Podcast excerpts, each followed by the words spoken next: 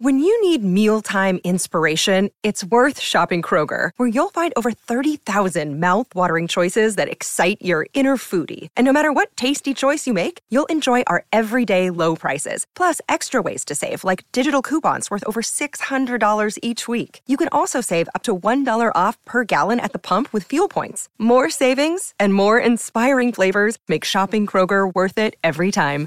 Kroger, fresh for everyone. Fuel restrictions apply. Another day is here, and you're ready for it. What to wear? Check. Breakfast, lunch, and dinner? Check. Planning for what's next and how to save for it? That's where Bank of America can help. For your financial to-dos, Bank of America has experts ready to help get you closer to your goals. Get started at one of our local financial centers or 24-7 in our mobile banking app. Find a location near you at bankofamerica.com slash talk to us. What would you like the power to do? Mobile banking requires downloading the app and is only available for select devices. Message and data rates may apply. Bank of America and a member FDIC. Here we go. Jake and Josh are here to analyze the game they love for the team they love. This is another Dolphins podcast. Here's your host, Jake Mendel and Josh Houtz. Welcome into another edition of another Dolphins podcast. Thank you all so much for tuning in. Thank you all so much for joining us. We are closing the book on week one, but we couldn't do that, Josh and I, without having our great friend Marek here. So, uh, Marek, welcome in, welcome back, and uh, I'm just gonna say happy Blade Victory Monday to you. Heck yeah, man. What a game it was. What a game it was. Definitely one of those emotional roller coaster type games up and down.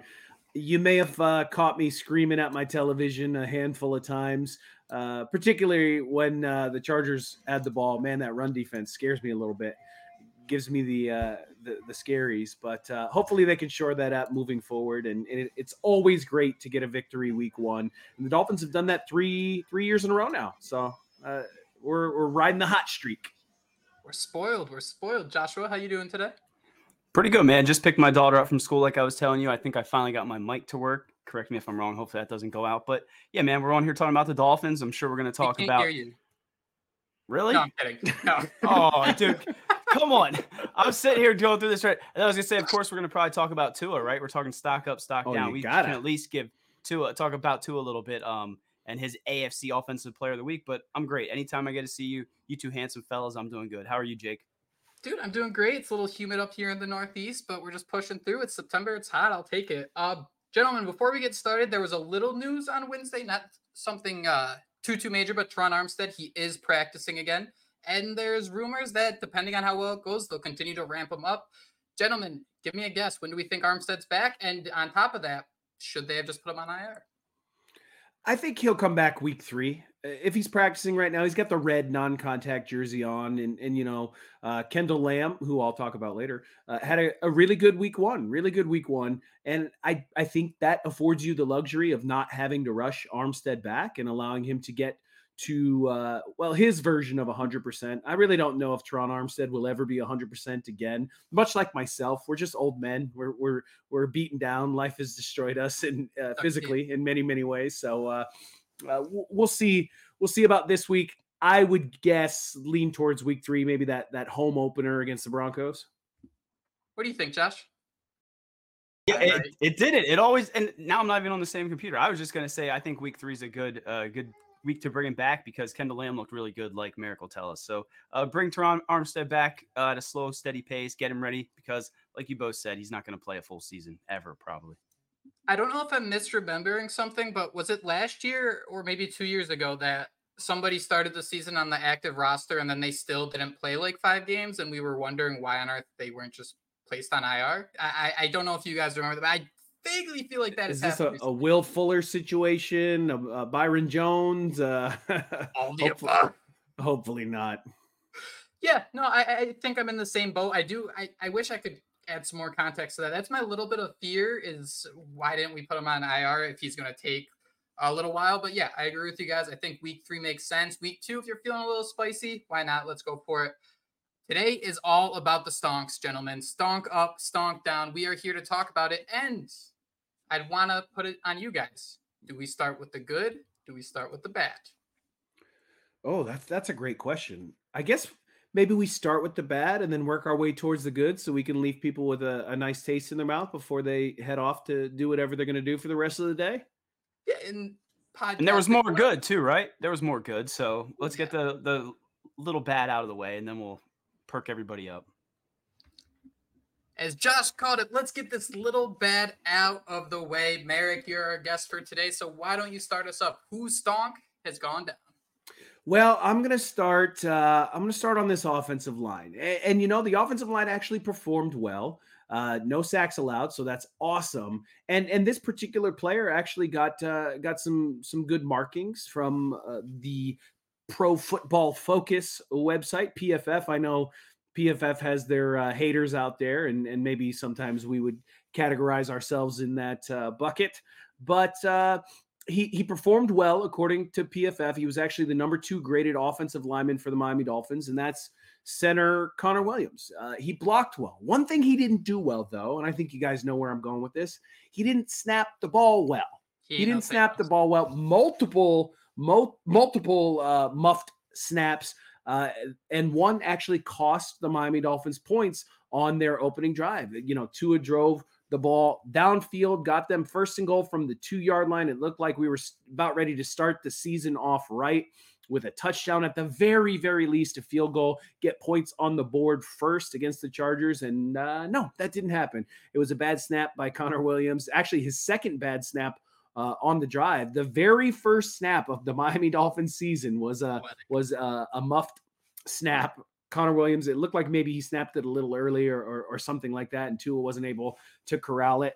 So uh, Connor Williams, like, listen, dude, if you're going to miss time in the offseason complaining about your contract and, and saying you deserve more money, maybe you don't want to come out week one and have multiple muff snaps uh, it's not a good look for you, bro. It's just not a good look. It makes you look bad. You're blocking. Again, no problem with the blocking. Stock up on the blocking. But those snaps, you need to clean it up.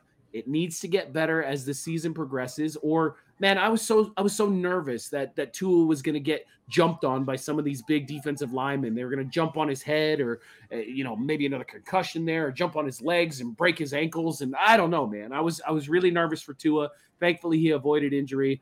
Uh, but but these these snaps, they just they have to be better going forward, or it's going to cost the Dolphins a game at some point, and it very nearly almost did this first week against the Chargers. Where are you in terms of is it just queasy or are you legitimately concerned about this? I get like stock down thousand percent, but but queasy True. meter. Let's actually put that in the mix too. I'm nervous, man. I am. I, I, am pretty nervous about this. On a scale of one to ten, I, I'm I'm gonna rate that pretty highly, a seven or an eight there, because this isn't the first time that Connor Williams has had snap issues. And last year was his first year playing center in the NFL. So so you almost give him a pass last year. But we're in year two now, and you had an entire offseason to work on it. And we were hearing reports from training camp this offseason that his snaps were still an issue. Well, I want to know why that is why you haven't cleaned that up, why you're demanding more money when you haven't cleaned that up. And I want to know if this is going to continue to be a problem moving forward because centers, you got to do a lot when you're a center. It's it's a dirty job. You got to snap the ball, and then you have to be able to block well. Whereas the other offensive linemen only have to worry about the blocking. So I get it. It's tough. It's not the easiest job out there. And then he's got to worry about making the calls at the line and, and telling, you know, this guard to block this guy, and you got to do this, and yada, yada, yada. I get it. It's tough. But job number one is snap the ball and snap the ball well. And he didn't do that on numerous occasions week one. To his credit, he did come out after the game and he said, Hey, that's on me. First game jitters. I'm going to get that cleaned up and I will be better going forward. So, you know, you, you, you put it out there in the universe, Connor Williams. You need to be better. I agree. Hopefully he's working on that this week and hopefully we won't see it, you know, become a problem again this Sunday or any Sundays moving forward. Yeah, we saw a little bit of it last year, but the first game of the year, this is not what you want to see out of it. Like you mentioned, the guy that's sitting there holding out that we were all, you know, we all felt confident. You know, he did look good at center. You know, if he can bring these snap issues and get that under control, he is a very good center. So um, it's kind of sh- a bad look when, like you said, he sat out all that time. I will say you mentioned he almost threw this game away and costed Miami this game. If you go back and watch that um, the play before the half where J.C. Jackson got that interception, Tua wasn't even ready for that snap the way Connor Williams snapped into his stomach. So um, there would have been a potential fumble as well. So Connor Williams is great in pass protection, great at run blocking, but he needs to figure out those snaps. And let's be honest, some of it wasn't all on him. We saw Tua maybe bobble a snap. You know, who knows it with a center and uh, exchange when he's under his tuchus. But overall, Connor Williams stock down. Yeah, I completely agree. I won't say it's too too much of a worry yet. You consider that the offensive line didn't allow a single slack. I think the, the key for this group is it's never going to be pretty, but it's never going to be ugly. I think actually I, I, guess that was still pretty ugly with those snaps, but but I guess what I'm trying to say is it's not disastrous. It was still not Sunday, Liam Eichenberg. That's what I was gonna say. It's still not Liam Eichenberg, so we're good. No, and we didn't see Liam Eichenberg, I don't think. Or did he get rotated in? I can't remember. He played he any... one snap at left guard. It was very weird. Isaiah Wynn missed one snap, and it was like the first play of the second drive. And all I could think is, please don't try to be too smart. And, and I thought they were going to do every other possession, have someone else out there, and I was going to lose my mind. Yeah, I wonder if anyone has asked McDaniel about that yet, or if anyone will ask uh, McDaniel about why Liam Eichenberg was in there for one snap. It may be something as simple as Isaiah Wynn's shoe came untied or something, and he was like, "Send Liam out there. I got to tie this shoe." I don't know. Josh, who do you got for stock down? Okay, this kind of pains me a little bit because I mean, we all know that linebacker is an issue for the Miami Dolphins, has been for a while. Um, I'm a guy that likes to watch the linebackers. I thought David Long Jr., when you watched his tape at Tennessee, would be a nice fit in Miami's off uh, defense. And w- whether it was missing time in camp with the injuries, the injury history that he has, and then this first game with the Miami Dolphins against the Chargers, he had 17 total reps nine in against the run, eight in pass coverage. He was in the box 14 times and in the slot three times. And we all know we saw that uh, catch Keenan Allen had where David Long was just like five or six yards trailing him in coverage. How that matchup even came about, I'd love to know. But um, for a guy who, you know, looks so promising that could maybe be that leader in the middle of the Dolphins defense, that extra linebacker that we've all wanted for so long. I mean, I'm not sitting here saying Dave Long's a bust, but when you brought him in to be a difference maker, you were hoping to see more out of him than 17 total snaps and to see Andrew Van Ginkel out snap him. So um, he was out there for that big Austin Ekeler run that got gashed, and I'm not sure we saw much after that. So between the Keenan Allen uh, completion, the big gain, and then him just completely, I don't know if he got sucked in, you know, read the wrong lane, whatever it was on that huge Austin Ekeler run, but we didn't see much of David Long after that. So stock down for David Long. Hope he can pull together because again, when you watch a tape when he's healthy, what he did before his time in Miami, he looked like a difference maker, and he did so even in the preseason. If we're being honest. Marek, I want to ask you. Mike McDaniel had an interesting quote on Wednesday. He was asked about the defense, and I think his he summed it up by saying there were too many guys just trying to make a play instead of being a part of the play. I feel like David Long kind of sits in that category, at least for Week One. Yeah, and you know he's the new guy. He's the newcomer. Uh, and if you read between the lines this offseason, you could tell Vic Fangio wasn't as impressed with David Long as maybe we were hoping he would be. A lot of us had high hopes. A lot of us Dolphins fans had high hopes for David Long. And I think that's still warranted. You know, you could still hope that that he turns it around and and gets more playing time. He only played 17 snaps on defense for the Dolphins. Andrew Van Ginkel, who is learning middle linebacker right now, has been a, an off ball, you know, outside linebacker his entire career, rushing the passer uh, almost exclusively. Uh, he played significantly more snaps than David Long Jr. did on Sunday against the Chargers. And I think Mike McDaniel talked about that today. And he said, Oh, well, well, that was just the specific game plan for this opponent. So, whatever that means, I'm not sure. Um, we'll have to see if that continues on Sunday Night Football against the Patriots.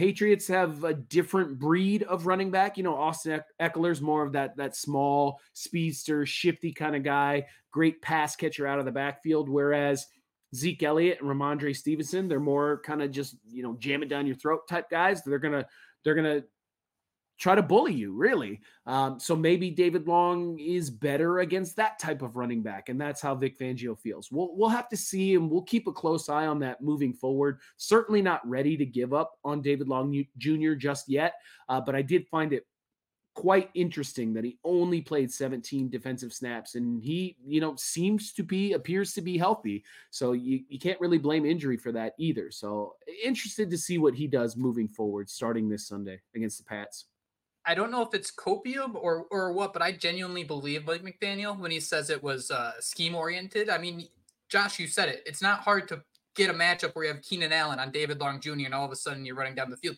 Hell, the first play of the season was Tyreek Hill being covered by Khalil Mack, right? So these this was a very tough opponent for the Dolphins uh, defense. I think they'll do a lot better with the more physical uphill, downhill runners like the Rhamondre Stevensons, like the Zeke Elliott's. Josh, do you see that maybe being David Long's opportunity where it fits that idea of he can just be that missile, hit the hole, and, and see who comes out alive? Yeah, I think I think what Mike McDaniel said, he's probably being honest when he said, you know, guys, we're just trying to make plays and not, you know, be part of the play. And then you also got to look at those snaps as far as scheme. I mean, Los Angeles Chargers went up tempo there for a little bit. So there were times when Andrew Van Ginkel was stuck on the field, and it did look like the Chargers at some points were, you know, running towards him. But um, I do think he'll settle down and he'll become hopefully that linebacker that we all hope for. Um, I don't have his contract in front of me, but I remember when he did sign it, I was thinking, damn, they got him for pretty close to, you know, a, a pretty good deal. So I'm not ready to give up on him by any stretch of the imagination. But again, he was a guy I was super stoked about, especially seeing his first game, and he let me down a little bit. So stock down. Um, hopefully he does better on Sunday night football. Wish the Dolphins were wearing their throwbacks for that one, but we can talk about that another Yeah, time. come on. Stock down Tom Garfinkel or whoever's in charge of that. All of them. Mike McDaniel's got to put his foot down too. Like, dude, they're wearing Seriously. their throwbacks. What? Like, I'm, I'm Did you see people Tua coming times. coming into the tunnel? He was wear, he was wearing throwback stuff, Speaking but it wasn't the throwback throwback. Yeah, it was like it was the early 2000s throwbacks, which was weird. That's like my least favorite logo out of all of them, and the only Same. logo I actually have tattooed on my body, which is stupid. So And most of my life was that logo, so I don't know why I don't like it so much. But he did. Yeah, it just looks like Sunday morning cartoons. No, Oh, Josh super frozen for this one. oh man. Who's your stock down, Jake? I went with someone who I uh, don't think you could even recognize him on being on the field if uh, you rewatch the game, and that's Emmanuel Ogbah. It just seemed like this was a scenario where you see the explosiveness of players you have like Jaelan Phillips. Where on earth was Emmanuel Ogbah? Well, I'll tell you where.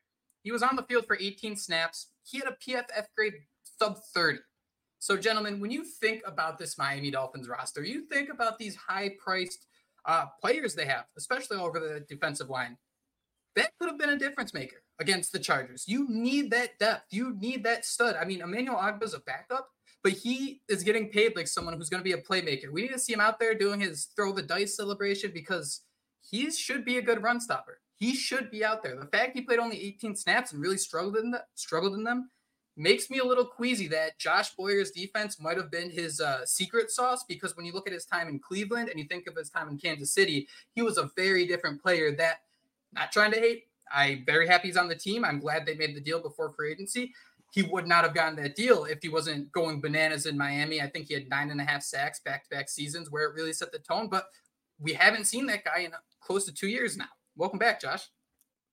Yeah, man, I don't know what happened there. I went into a whole nother um, multiverse and came back out and spit me back out. But I heard what you said about Ogbah, man. I mean, when you're paying him that much money, you do want to see more out of him, right? I mean, and when you need that help up front against a run, even in pass, I mean, we see him getting those big balls up there. He's talked about being in playing in coverage a little bit more. So um, I'll be the first one to admit I've egg on my face. I know we did plenty of pods, Jake, where you know throughout the season you start to realize when Ogbah wasn't out there, this defense was completely different. So you realize what he meant to this defense, but I don't know that he means that to this defense at this point. So um, you could see the little kid peeking behind. Was, oh, um, uh, but I don't, I don't think that that really matters. I think if the Dolphins had their, um, you know, up, if it was up to the Dolphins, they probably would trade Emmanuel Ogbah as quick as they can, get that money off the books. But who you get trade him to? Colts for Jonathan Taylor? I mean, come on.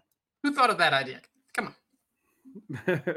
well, they, there's a couple more weeks until until maybe that gets done there. But yeah, Emmanuel Ogbah, he's he's a high high paid guy. He makes a lot of money. Makes a lot of money, and you know I think that's part of the reason why he's still on the team because that contract makes him kind of untradeable and certainly makes him uncuttable. You're not going to sit there and eat. I don't even know what it is, like 15 million or 17 million or something like that. You're not just going to eat that. Uh, I do think it's his last year as a Miami Dolphin, but I hope we can get some productive snaps out of him before we do end up cutting him loose. Um, I, I, forget which one of you said it, but I would like to see him play inside a little bit more. I think they're trying this experiment where they're trying to play him on the outside and drop him back into. Co- no, don't do that. Don't do that. He's a big guy. Just put him in the middle. We need to stop the run. The run defense needs to get a lot better, and maybe he can help with that. So you know, whoever whoever can do it. Uh, maybe it's Ogbah. Maybe it's somebody else. That that rushing defense needs to be a ton better.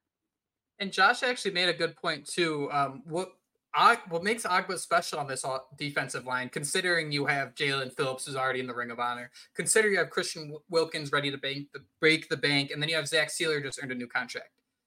Ogbah's a little different where he, as Josh said, can bat balls down. You don't see that much from Christian Wilkins, Zach Sieler. It will happen, but I think that's what really was a difference maker for someone like Ogbah is I think he batted down like four balls uh, when he was healthy. So just having that situation where maybe he can clog up clog up a lane in the passing game, even that too is something I want to watch more. But man, for the amount he's getting paid, 18 snaps just seems so, so crazy. And that might be my biggest surprise out of these three. What do you guys think? I think that Vic Fangio doesn't care what we think, you know, and I don't think Vic Fangio cares what anybody thinks. And I don't think Vic Fangio cares if you're making $15 million a year or if you're on a veteran minimum salary. I think Vic Fangio is a no BS kind of guy, and what he sees in practice is what he goes on, and he doesn't care what you've done in the past or or anything like that. If he sees you in practice not doing what he wants you to do, then you're not going to get as many snaps as the guy next to you on game day. And in some respects, that's great. You know, that, that's actually going to be better for this Miami Dolphins team in the long run. You would, though, as a fan, and I'm sure Chris Grier as the GM, you would hope that you could kind of marry those big contract guys with your best performers, and then therefore they become the the guys on defense or any you know part of the field. Those are your guys that get the most snaps. So uh, you know, as far as David Long Jr. goes, he, you know, he's one of the more higher price guys, even though they got him on a deal, and certainly Emmanuel Ogbah. Hopefully, these guys can uh, can figure it figure it out and, and help this defense out, and then hopefully with Connor Williams, he just gets those snaps better because everything else was good from Connor on Sunday. You know, we don't want to be too down on him, but just get those snaps where they need to go, when they need to go, and uh, everything will be all right on that front too. Josh, you got a negative uh, thought to wrap us up here? Yeah, I was just gonna say I'm a little bit um, disappointed in all of these guys, but I continue to go back to David Long. I will say the one thing with Emmanuel Ogbah, it goes back to the David Long situation. They were running the ball effectively, kind of went up tempo. Do you think maybe they were trying to get Ogbah out there? I mean, um, that's just me. Tin, I don't even have a tinfoil hat, but you know what I'm saying. So hopefully they utilize Ogbah I, I, know Marek said he didn't care. Vic Fangio doesn't care how much you get paid, but I kind of feel like if you're getting paid that much money, get your ass up there. You know, put him in the interior of this defensive line and let him do things that some of these other guys might not be able to do in certain situations. So get your most out of Emmanuel Ogbah, but I think we can all agree he's probably done after this year, and we're all down on that. So let's get up. I'm gonna stop saying stonks. I'll just use stocks for the rest of this because I saw Marek ready to rip his hair out for me saying that. So Josh, if you aren't ready to jump into like the chalk zone or another universe, let, can you get us started here with a uh, stock up? Dude, I don't know what's going on because they even came. Uh, they called me up, Xfinity up my internet, so everything should be good. But it's every time we do these streams. But uh, my stock up's going to be Braxton Berrios. I mean, he only had three catches, um, five targets for 42 yards, two yards uh, after the catch, but those catches that he made, especially the two in the fourth quarter late in the game when the Dolphins needed them, were just so impressive. He finished with a 69.1 overall PFF grade, had 35 nice. total offensive snaps, and lined up basically split right down the middle on the inside and the outside. So take that for whatever you might. But Braxton Berrios, between him and Tua Tagovailoa, it seemed like they had some chemistry there. I know there was a play earlier in the game. I think it got called back on a hold, but Tua found him for a first down between two guys. He kind of got sandwiched there. He held onto the football and he went up there and made the grab. But again, the one where Tua broke cover, you know, contained, rolled out to the sideline, hit Braxton Berrios, who somehow got down. And then the one in the middle of the field on what was it, third and 10, they needed it to continue that drive. And he just put it between a, uh, the keyhole window and Braxton Berrios got his hands under it. So for a guy that was sitting here trying to hype up Robbie Chosen, I mean, again, I'm still kind of um, stoked for him. I don't know why um, Tua tried to take that chance when we saw Braxton Berrios one on one coverage and he threw that pick. So I do got to throw that out there. But basically everything that we saw from Braxton Berrios. He went above and beyond what we expected. And I have to ask, he did play for the New England Patriots. He played for the Jets. Is this finally our Wes Welker? Like, are we getting our Wes Welker now in return? Because, uh, you know, we gave Wes Welker up to the Pats. Now this is their way of giving us a Wes Welker back. Because let's be honest, that's who he reminds you of, right? He's downfield making blocks. He's picking apart different zones. I was really stoked on Braxton Berrios, and I'm excited to see what's next for him because he did come out and emerge as that legitimate number three target in this offense. Yeah, and who was that for the Dolphins last year? Like Trent Sherfield? Like yeah, and yeah, like I you know, say, Trent, I won't say the other name because I think Jake might have something to say about the other name.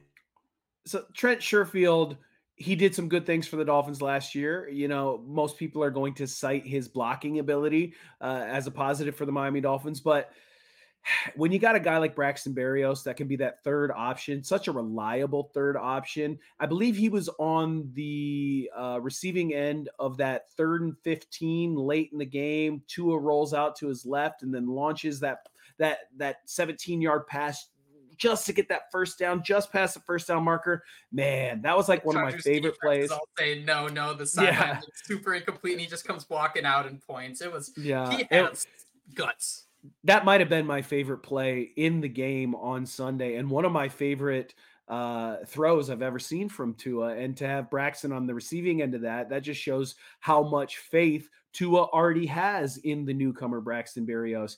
Um, so if you can trade a Trent Sherfield for a Braxton Berrios and you can get that type of production out of Berrios, with his first in his first game as a Miami Dolphin, like that's that's definitely stock way up for Berrios, and he should have himself a, a nice season moving forward. Part of the reason we did this too, I just want to throw this out here. I think it's pretty obvious. Tyreek Hill's amazing. His, his stock can't go any higher. Tua, we've been talking about him all week. So we are definitely identifying some players who we think that you should probably keep an eye on next week.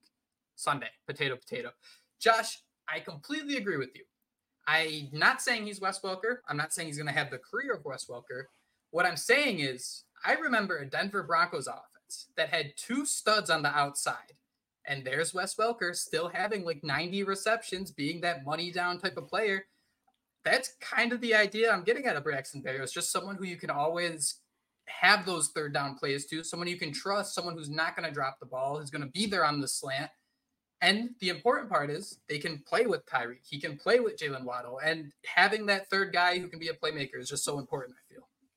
Yeah, and let's not forget he brings an element to the return game, right? We didn't really see it week one, but I'm sure he's going to take one to the house, and we're all going to be sitting here chanting for that. He does everything, you know, good and, and well, and I think he's going to take it to the next level, as we saw. I mean, Jets fans were ready to give up on him, right? New England got gave up on him. I mean, he came to Miami. A lot of people thought he might just be a return specialist. He showed in the first game, you know, he's a legit – um, target. And are you guys anybody targeting him in fantasy anytime soon, or is he way out there? I mean, if you have Tua, maybe you're going to go out there and get a uh, Braxton Berrios as your your flex, maybe in a PPR. No, not yet. Full PPR, yeah, I think I might. I think full PPR. I don't think anything else though. I don't think. But you said you weren't ready to call him the next Wes Welker. I, will I'll be the one that's. I'll say that. I, will have the egg on my face. I he can fits, He fits the the the mold. He he fills the requirements the Dolphins are asking of him. I just don't want to compare him to a Hall of Famer just just yet. Even though that's his coach, and that's probably why he reminds of it, us of him so much. Gentlemen, I'm going to stick with receivers, and I want to ask you guys a question. The fact I'm asking it gives it away. Who do you think spent more of their snaps blocking on Sunday? Durham Smythe River Cracraft. well, yes, I, I do think you gave it away. So uh, tell us 40, tell us about Mr. Cracraft. 40% of Cracraft snaps were spent as a blocker. Durham Smythe, 37%. I was actually caught off guard with how often I saw Durham Smythe roaming in the secondary. It just felt very weird to me. But River Cracraft, man, is someone that we need to keep an eye on. I think we kind of forgot him a little bit when it was uh, him and Trent Sherfield came over from San Fran. It was just like, oh, Mike McDaniel's got his guys. And you see Trent Sherfield make a couple big plays and, and make some big money going to Buffalo. River Cracraft is what opens up big plays. His ability to block down the field, his he called I, what was it? The first touchdown of the year, touchdown pass of the year, also went to River Cracraft. I just think there's a certain level of versatility. And when you think about this preseason battle, right? Robbie Chosen, River Cracraft. Obviously, everyone's going to say this dude's a thousand yard receiver. He's a burner. He can replace Tyreek Hill. Cracraft does such a great job of those timing routes. Robbie Chosen, he really, really struggled. And while we want to throw it deep all the time, I think Miami does have a really good thing in place in terms of hitting those timing routes, hitting those slants. And I think just River Cracraft does so many different things. And it's just like having like another fullback on the field. I'm not saying he's built like a fullback, but his ability to block makes it a little challenging when you're trying to work downfield and work in that secondary.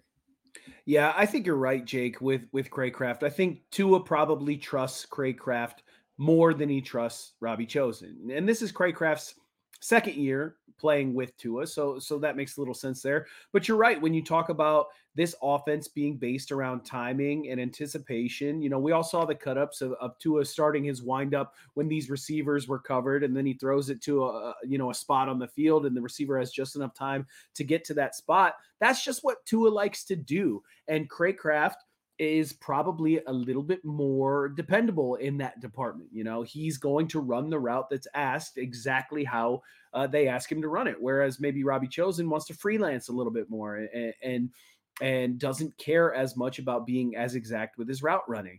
But but Cracraft, uh, Cracraft had himself a great game. A couple drops. I think I remember a couple drops from from Cracraft in that one. But overall, definitely he's that's Cracraft, baby. He's good for three or four touchdowns a year. You're to see that. It's not the last time you'll see him in the end zone. Uh, and like you said, blocking was was uh, another stock up situation for him too. So real happy with his performance. Josh, I know you have. Have you guys played Mario Party? Yes, a, a handful of times. Yeah. Remember whether it's a crayon, crane, crayon. Wow, I've been working all day. I'm sorry. Or a uh, uh, jackhammer. There were these. There was a mini game where you had to trace lines, and whoever had the highest percentage of the line traced was the winner. When you look at that's how I would want to compare someone like Robbie Chosen and, and River Cracraft. Robbie Chosen might have a couple wiggles there. It might just be a little loose. River Cracraft's just going to be tight down the line. And I think that might be the best comparison I can make to find the type of receiver Miami needs. They don't have to be the most physical. They don't have to be the fastest. You got to be able to draw in the lines. Game changer. I was, I was so bad at that mini game. I was a Robbie chosen. oh my god, I definitely I'm like a Mike Wallace, just wobbly. Yeah, I'm no, I'm no good at that, but I, I, I mean, we all see why he's out there, right? I mean, he knows this offense, you know, like the back of his hand. He, you mentioned he's been in it for two years now here, Marek, but he also was in a similar offense as San Francisco. So, um, I have that. He's crafty. I thought that was, uh, you nice. know, real clever there, right? Yeah, he's crafty. I like the way they used him. You know, the different motions. You mentioned it though. Him in the run game. You know, him doing things downfield. He's a guy that does everything well. And maybe shame on me for saying that Braxton Berrios emerges at number three because River Cracraft would like a word, right? So, um, he had the touchdown early on. I did have a note written down though that Durham Smythe was wide open on that route as well. So um, take that for whatever it is. But Cracraft is um, you can see why he's on the Dolphins, and he's he's a guy that Mike McDaniel and Tua Tagovailoa trust. So stock up for sure. Shout out Durham Smythe. I don't yes. know how he was able to do that. Whatever it is, whatever it is happening in my mind, I would have went up and tried to hit that ball. I would have thought for sure that ball was coming to me and it was a little thrown off. I'm so impressed that he just knew the guy would be behind him and he had the instinct to put his hand down. Those are little things you don't think about, but man, I'd be I'd be alligator arming that thing for sure. And stock up for Durham Smythe, right? He was a guy that we could have sat here and talked about if we wanted to. He's looking like he's becoming a pass catcher a little bit, definitely becoming more involved in this offense. So I was c- contemplating him or Braxton Berrios, but what Berrios did, I thought I had to say. But yeah, man, that's it. Eric, did you have one final thought there? I thought I interrupted you. Oh no, I was just gonna say maybe Smythe didn't jump up for that ball to Cracraft because he was like, "Who do you think I am, Mike Gesicki? I don't got, I don't got those ups, man." There it is. I like that. I like that quite a bit. And and I think it's interesting. I don't think Braxton Berrios and River Cracraft fill the same role. I think Berrios is meant to be the slot receiver, where I think Cracraft can run a little more of those outside in breaking routes uh, that just require that timing. I'm sorry I keep going back to that, but I do feel there's a little bit of a difference there in terms of what you'll see on the field. Do you guys feel the same on that? Am I just going a little crazy here? No, uh, you know, we talked about it earlier. Maybe Cracraft is more of your Trent Sherfield replacement. Maybe they said, hey, let's take what Sherfield did and split that into two players. Let's get Cracraft out there mainly for his blocking ability, and then we'll get Braxton Berrios, Berrios out there mainly for his uh, receiving ability, and, and we'll take Trent Sherfield, we'll splice him right down the middle, and we'll have these two tiny little white guys come out of them. It's a very nice way to put it, actually. And Josh, just so you know, this this podcast title, at least this clip, you know, you already know it. He's real crafty. That's exactly what this podcast title is going to be. So you should be proud. I'm a little proud for sure. We'll, we'll go with that. Marek, I think you're here to close us out here. Well, real quick, okay. I meant to talk about this last week, but I'm I'm going to go stock up this podcast. Stock up this podcast. Two weekends ago, I was in the uh, Chicago O'Hare Airport and I was eating at uh, Romano's Macaroni Grill, which I had a very delicious chicken scallopini. So I'm stuffing my face with this pasta. and I'm in a Dolphins hat like I often am. And this guy comes up to me and he goes, Hey, how are the Fins going to do this year? I was like, Oh, you know, you know, hopefully they'll have a good season. You know, team looks a little bit better, should be good, right? And he goes, You're Marek, aren't you? And I was like, What the hell? And he was like, and he was like, "Yeah, yeah, from uh, from another Dolphins podcast. You're Marek, right? Big fan, big fan of the podcast, big fan of Jake and Josh." And I was like, "What is going on right now?" And I had, you know, admittedly had a couple beers at the Romano Macaroni Grill as well. If they'd like to sponsor the pos- the, the podcast, please reach out, uh, Romano. Um, but uh, but yeah, I thought it was pretty cool. So I want to give a shout out to Andrew from upstate New York. If you're listening right now, you made me feel like the coolest dude in the Romano's Macaroni Grill. So I appreciate that. I got a pitch. Pennsylvania, Massachusetts, Idaho, upstate New York, Iowa. Iowa. Sorry, my bad about that. It's not the first time. It won't be the last. and now we got I feel like a place in the middle of Chicago just makes the most sense for us to be like our biggest sponsor. Just with the ridiculous, nothing makes sense here. We're all just scattered across the world. I yeah, I I, I could buy that 100. I think it's cool. So I just wanted to make sure I, I, shouted Andrew out on the podcast. But my my real stock up for this past week uh, had to be Kendall Lamm. You know, we talked about we talked about how nervous we were that Terron Armstead was not going to be playing in that game, especially when the Chargers defense was healthy, because the Chargers defense had their way with this with this Dolphins offense last year, and that was without Derwin James, that was without Joey Bosa, that was without JC Jackson. And this time we were without Terron Armstead, and we thought, oh man, Joey Bosa is just going to eat Kendall Lamm's lunch. And that didn't happen. Tua Tagovailoa didn't get sacked a single time. And and I saw online after the game or, or after this this first week was over that Kendall Lamm was actually the 12th best offensive tackle in the entire league uh, at pass block win rate percentage. It's a lot of words there. I, I, struggled to get it all out. But essentially, the 12th best pass blocking offensive tackle in the NFL. And he's the backup to Terron Armstead. So, Kendall Lamm, you showed up, you showed out, and you you you calmed all of our nerves and if we're without Armstead this Sunday against the Patriots, I think Kendall Lamm will be able to go out there, be serviceable once again, and really more than serviceable. He excelled. He did a great job. And now we're kind of left with the question of what do you do with Kendall Lamm when Terron Armstead comes back? Because Austin Jackson had a decent game as well. You know, maybe not as good of a game as Lamm did, but you don't really want to move Lamm from the left side to the right side, but you don't really want to take him off the field. So do you play him at left guard? But Isaiah Wynn did all right in that spot too. It's a little bit of a conundrum. Um, so for, for that reason, I think maybe you you wait a little bit on Armstead, you get him 100% before you bring him back. Lamm provides you that luxury but definitely stock up Kendall Lamm uh, week one. Thank you for your service, Mr. Lamm, because uh, Tua Tagovailoa was able to pass for 466 yards behind that offensive line, and Kendall Lamm was a big part of that. Yeah, I just, I mean, I, egg on my face, man. You were sitting there. I was joking with you. Oh, you're gonna, you feel okay with Kendall Lamm and um, Isaiah Wynn, that's what you're trying to say. I mean, Isaiah Wynn, we all kind of knew was going to play left guard or hope so, but Kendall Lamm absolutely showed up and he looked great. I don't think there's any issue there. And I think it does allow you time to give Terron Armstead, you know, time to get actually healthy and then hope that he can make it through the rest of the season because I mean you're already getting Jalen Ramsey back in the middle of the year. If you need to take a week or two, you know, three, whatever it might be, maybe give Kendall Lamm more run out there. But he played great and he's a guy that I would love to put on ice and just have as as that backup in case you need to, you know, put him out there in Terron Armstead. Maybe did I disappear again? See the thing just welcome back. So yeah, welcome back. So um, shout out Kendall Lamm. Sorry for doubting you. I should have never did that. And sh- I think we all kind of doubted them moving on from Brandon Shell. Is that you know versatile veteran depth piece at tackle. I think uh, what they got in Kendall Lamm is a home run, and um, it'll be interesting to see if he continues to play this well.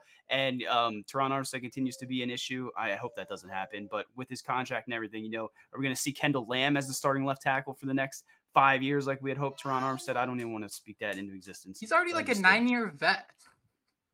That's what makes it crazy. Um, can we call Kendall Lamm Pepto for the rest of the year? Just because whenever there's going to be a disaster on this offensive line, he just makes us a little less queasy. He filled in for Tron Armstead perfectly. And Merrick, I completely disagree with you. He should not be on that field if Tron Armstead is out there because we know for damn sure he's going to be called on once again, and we need to make sure he's safe. Put him That's, in bubble wrap, huh? So much bubble wrap because he, he played well. It wasn't the cleanest, it wasn't the most perfect, but he got it done against a great pass rush, and that's what's important. So I want to ask you guys. Um, I wish I did a little more research into this before, but you mentioned Brandon Shell last year. Jesse Davis doesn't even count, so I'll shut up. Has Miami kind of turned a page in terms of for depth on the offensive line, trying to make sure they're veterans, five, six, seven year veterans? They might not be the best players, just people who know how to play football. I mean, I remember what two off seasons ago trying to talk myself into uh, an undrafted free agent at a UMass being the backup left tackle, right? And and how far we've come. Yeah, eh, I think a lot of this really does come down to the coaching of Butch Barry. And I think he got a lot of flack this offseason, you know, like not Tua Tagovailoa level hate, but he got a lot of hate when that hire was made. And people talked about the sticky notes in Denver and and laughed at him and made fun of him. Well, everything we've heard out of Miami Gardens this offseason is that this offensive line has looked better. Butch Barry's coaching style um, you know, while he may be a, a, bit of a hard ass, it seems to be reaching these players. And then we come out here week one. This offensive line does not give up a single sack. That's with the backup left tackle playing against a couple all pro guys in Joey Bosa and Khalil Mack. And again, eh, the, the line looks competent. It looks good. It's not the best offensive line in the league, but this offense doesn't need the best offensive line in the league because Tua doesn't hold the ball very long. He gets the ball out quickly. So you do just enough, and just enough is just enough. And, and, it's good enough for this team to put up 36 points against what's supposed to be a good Chargers defense, a Chargers defense uh, that that held this offense in check last year. So stock up Butch Barry of, of all people. So good on him. Nosferatu looking dude. Yeah, well, go ahead. What were you gonna say? Let's hear it. I was gonna say we've been doing this podcast for so long. Can you believe we're hyped up about backup offensive linemen? It just seems very weird for being a Dolphins fan. Yeah, this is all weird, and I just hope this continues to be weird. I hope we continue to see Tua MVP talk, Coach of the Year Mike McDaniel, whatever it might be. Um, but Marek, he hit it right on the head there with uh, Butch Bear. He was a guy that you know that's kind of why when these signings happen, if you don't know anything about them, just keep your mouth shut, right? Like I, I didn't know anything about Butch Bear. I couldn't sit here and say, um, you know, one way or the other whether whether he was a solid offensive line coach, but what we've seen so far is that he's better than what came before him. So um, shout out, stock up Butch Barry, and hopefully this offensive line continues to do what they did because that's my biggest fear. Is it's only been one week, right, and we might turn into a pumpkin, but it just feels different this year. So shout out to the entire offensive line. Even Austin Jackson was someone that we could have came on here and talked about, and that's just I, I never thought that would be possible. And he's what 23 years old. Bringing in someone like Butch Barry is so interesting because I'd love to be a fly on the wall about how that dynamic developed when you had someone like Frank Smith who spent so much time working on the offensive line. All of a sudden, you're turning the page, you're having him focus on a broader picture with his offense, and all of a sudden, hey, you have coaches in place that are helping these guys get into a position to win. And that's not always something we could have said about the Miami Dolphins. But we could say a we can say that about the Miami Dolphins now, and that's a good feeling. And all of this is a really good feeling.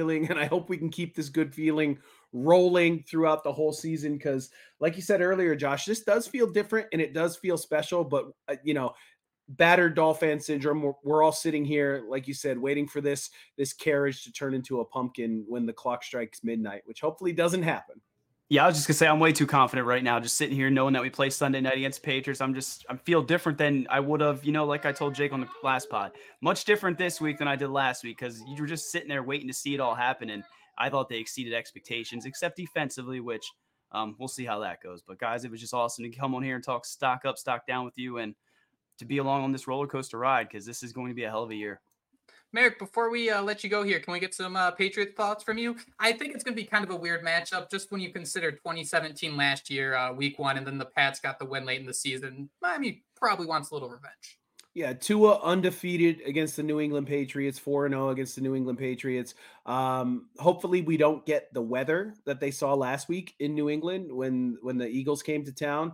Uh, I just I feel somewhat nervous with that rushing defense because Bill Belichick he loves he switches his game plan game plan up every single week based on the opponent he's facing. And you can't tell me he didn't watch the Chargers run for what 240 yards against this Vic Fangio defense and he's not salivating at the thought of, yeah, let me do that. Let me do that. Let, let's let's pound the rock with Stevenson and Zeke Elliott.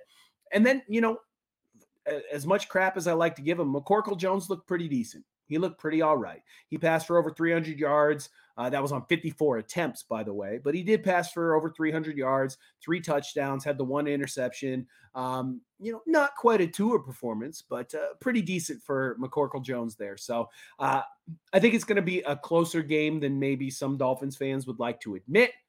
But uh, I'm looking forward to it. And like Josh said earlier, let's get these throwbacks. Can we sign a petition? Can we get something started? I know it's Wednesday, but can we, can we get something started right now to get these throwbacks worn? I don't want to be the well, actually, guy, as I pump up my my glasses here, but I'm pretty sure it's a big league thing, and you can only change things like once every three years. There's some really tight rules about how alternatives and throwbacks and how these different things work definitely not trying to be that guy. I wish I was just like with you guys. Uh, Tom Garfinkel, let's make this happen. But I think it's a little more complicated than that. But but I, I appreciate you guys fighting the good fight with that one. At, no, at that, least for this game though, they're wearing those old red throwbacks with Pat, whatever that Patriots name is, Pat, right? Like they're creative like that. Um, on the side of the helmet, like we could get ours to be a classic matchup. It'd be looking pretty nice that Patriot logo always looked like he was like pooping, like hunched over pooping. In, in my opinion, I, I, think Jake might be right. The, the rules are very strict, but I think what makes irks me a little bit is the one year they wore them three times, and ever since then, I think they've only worn them twice. So if they still have one in the chamber that they aren't using, that's Let's where go. I become a little upset. So that's what I keep uh, going back to. But maybe the league changed that too. You'd have to watch what other teams do. But who cares what they're wearing? It's Sunday night football, baby. What's the final score, Marek? All right. Well, I did my homework. Like you asked me last week, I, I, did my homework, and actually, my youngest son was was very jealous that he didn't get asked uh, his score prediction, so he provided his as well. So I'll start with uh, my prediction. I, I predicted a twenty-seven to twenty Miami Dolphins victory. Which, if you remember last week, I actually predicted the Dolphins would win twenty-six to twenty-four. They won 36 to 34. So I was just a little off, 10 Didn't points by each team, but close enough. But one thing I did predict was that Jason Sanders would miss an extra point. Now, I didn't think he'd miss an extra point at the end of the game to only allow the Dolphins to go up two while giving the ball back to an offense that had shredded the defense all game long. So I think uh, we were probably all in the same boat there. I think we all collapsed on our floors like, no, what are you doing, Jason Sanders? Somehow it didn't come back to bite the Dolphins. You had a little viral tweet about that, uh, Jake. You know, the the two point lead didn't come back to to cost the Dolphins the victory. But but this week, uh, I will put on my Nostradamus cap and I will say 27-20 Dolphins. My oldest son uh, has a little bit closer, but he has a Dolphins victory 21 to 20. And my youngest son, like I said, he is quite the pessimist at seven years old already. And he has picked a 24 17 Patriots win. He He's goes, Who are we playing? He goes, Who are we playing? I go, Patriots. He's like, Yeah, Patriots are winning. I was like, okay, 24 to 17 Patriots from my youngest son who hates everything, even though he is just a second grader. I can I can relate to that. I mean, I honestly am ready to hear his takes four times a week on this. I'm just gonna send him on next week. I think it. I, I think it's kind of this backwards way of like making yourself like prepare and then feeling so much better when you're wrong. Like you want to be wrong. That's how pessimistic I am. I want to be wrong every time. It's just horrifying how right I am about how terrible things are going to be. 21-20. 21-20 sound like a good score prediction. That definitely seems like something that could be Dolphins Pates. That's what my that's what my oldest has. 21-20 Dolphins. I, I picked a little bit higher on our end just after seeing that offensive explosion in Los Angeles. So I picked 27-20, but uh we'll have to see. We'll have to see come Sunday. Josh, we get any uh get any projections from your uh from your house? You want to do them now, or would you rather wait till Friday? Oh, I, I am actually gonna start writing these down. I think, and we'll do. I, I, was thinking of just calling it like the March of the Penguins. I don't know why, but I'm okay, let's do that because Marek's sitting here saying, "Well, if you remember my score, dude, I don't remember my score." And then I went on another pod and gave a different score. I have no idea what I even predicted. So I'm gonna do that again. So we'll go. What did Marek say? He said 27. 27 20. Yeah, 24 21, 24 21. I I don't know. That seems like a cop out. I panicked. See, you put me on the spot, just like I'm in school, and I panicked and just threw a damn two numbers out. Did uh did your kids want to offer any insight? Did they give you a final score prediction? Um, they're the one's kind of is, and baby baby really can't say much right now. I I'll, I'll get back to you with that. I'll make sure she can say Aria and uh Marla. Yeah, they can hear you. So yeah, she said uh Dolphins 69 to three. 69 to three. oh, I Very love it so much. I love it so much. That's how you cover a spread right there. Thank you all so much for listening to another Dolphins podcast. We have shows coming out every single day, so I hope you're subscribed to the feed. We will be back tomorrow with some more, you guessed it, Dolphins content. But until then, Marek, thank you so much. It's great to see you during a victory week, belated victory Monday once again to you for another Dolphins podcast. We will talk to you next time. Fins up, baby. Fins up.